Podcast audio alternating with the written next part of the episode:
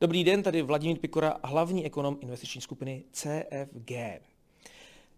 Statistikou týdne je inflace. Ukazuje se, že inflace výrazně brzdí. Zatímco v dubnu rostly ceny ještě o 12,7%, v květnu už pouze o 11,1%.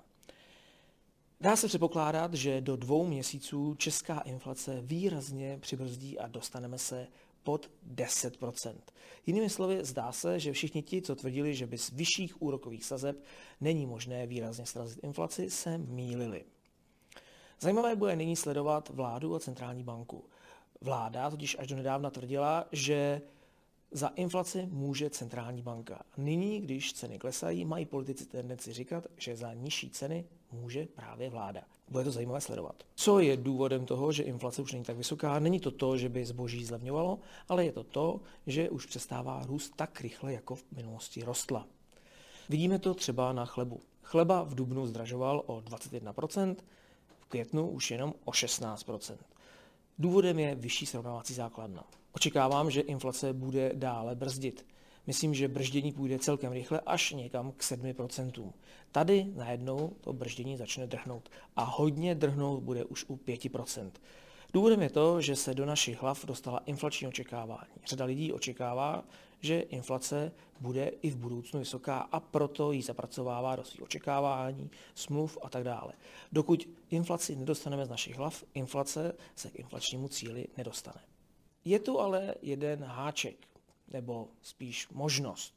A to je to, že pokud by se ukázalo, jak nyní někteří politici říkají, a došlo by ke snižování mest ve státní sféře, potom by bylo možné očekávat, že i inflace výrazněji přibrzdí a dostaneme se pod 5% bez větších problémů.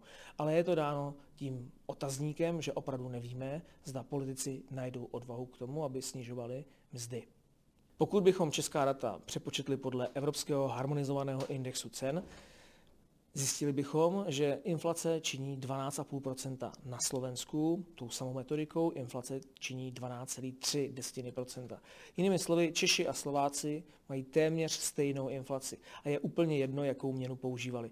Ve stínu této statistiky je najednou vidět, že nebyla pravda, jak někteří lidé tvrdili, že máme inflaci kvůli tomu, že máme korunu. Kdybychom měli euro, inflaci bychom měli pravděpodobně tu samou posledních měsících jsme sledovali diskuze o tom, jestli je potřeba dále zvyšovat úrokové sazby. Já se domnívám, že nyní ta diskuze zcvrkla na dva jediné body a těm je to, že máme ohromný deficit veřejných financí a pokud bude deficit veřejných financí vysoký, mohla by centrální banka zvýšit své e, úrokové sazby podle mě ta hladina kritická je někde kolem 450 miliard. To znamená, dokud deficit nepřesáhne tuto částku, myslím si, že stále je prostor pro to, aby centrální banka koncem roku své úrokové sazby snížila. Podobné to je s dalším argumentem a to je ten, že velmi rychle rostou mzdy. Pokud se podle mě tempo růstu mest nedostane nad 10% nominálu, tak to znamená, že stále má centrální banka koncem roku prostor pro snížení svých úrokových sazeb.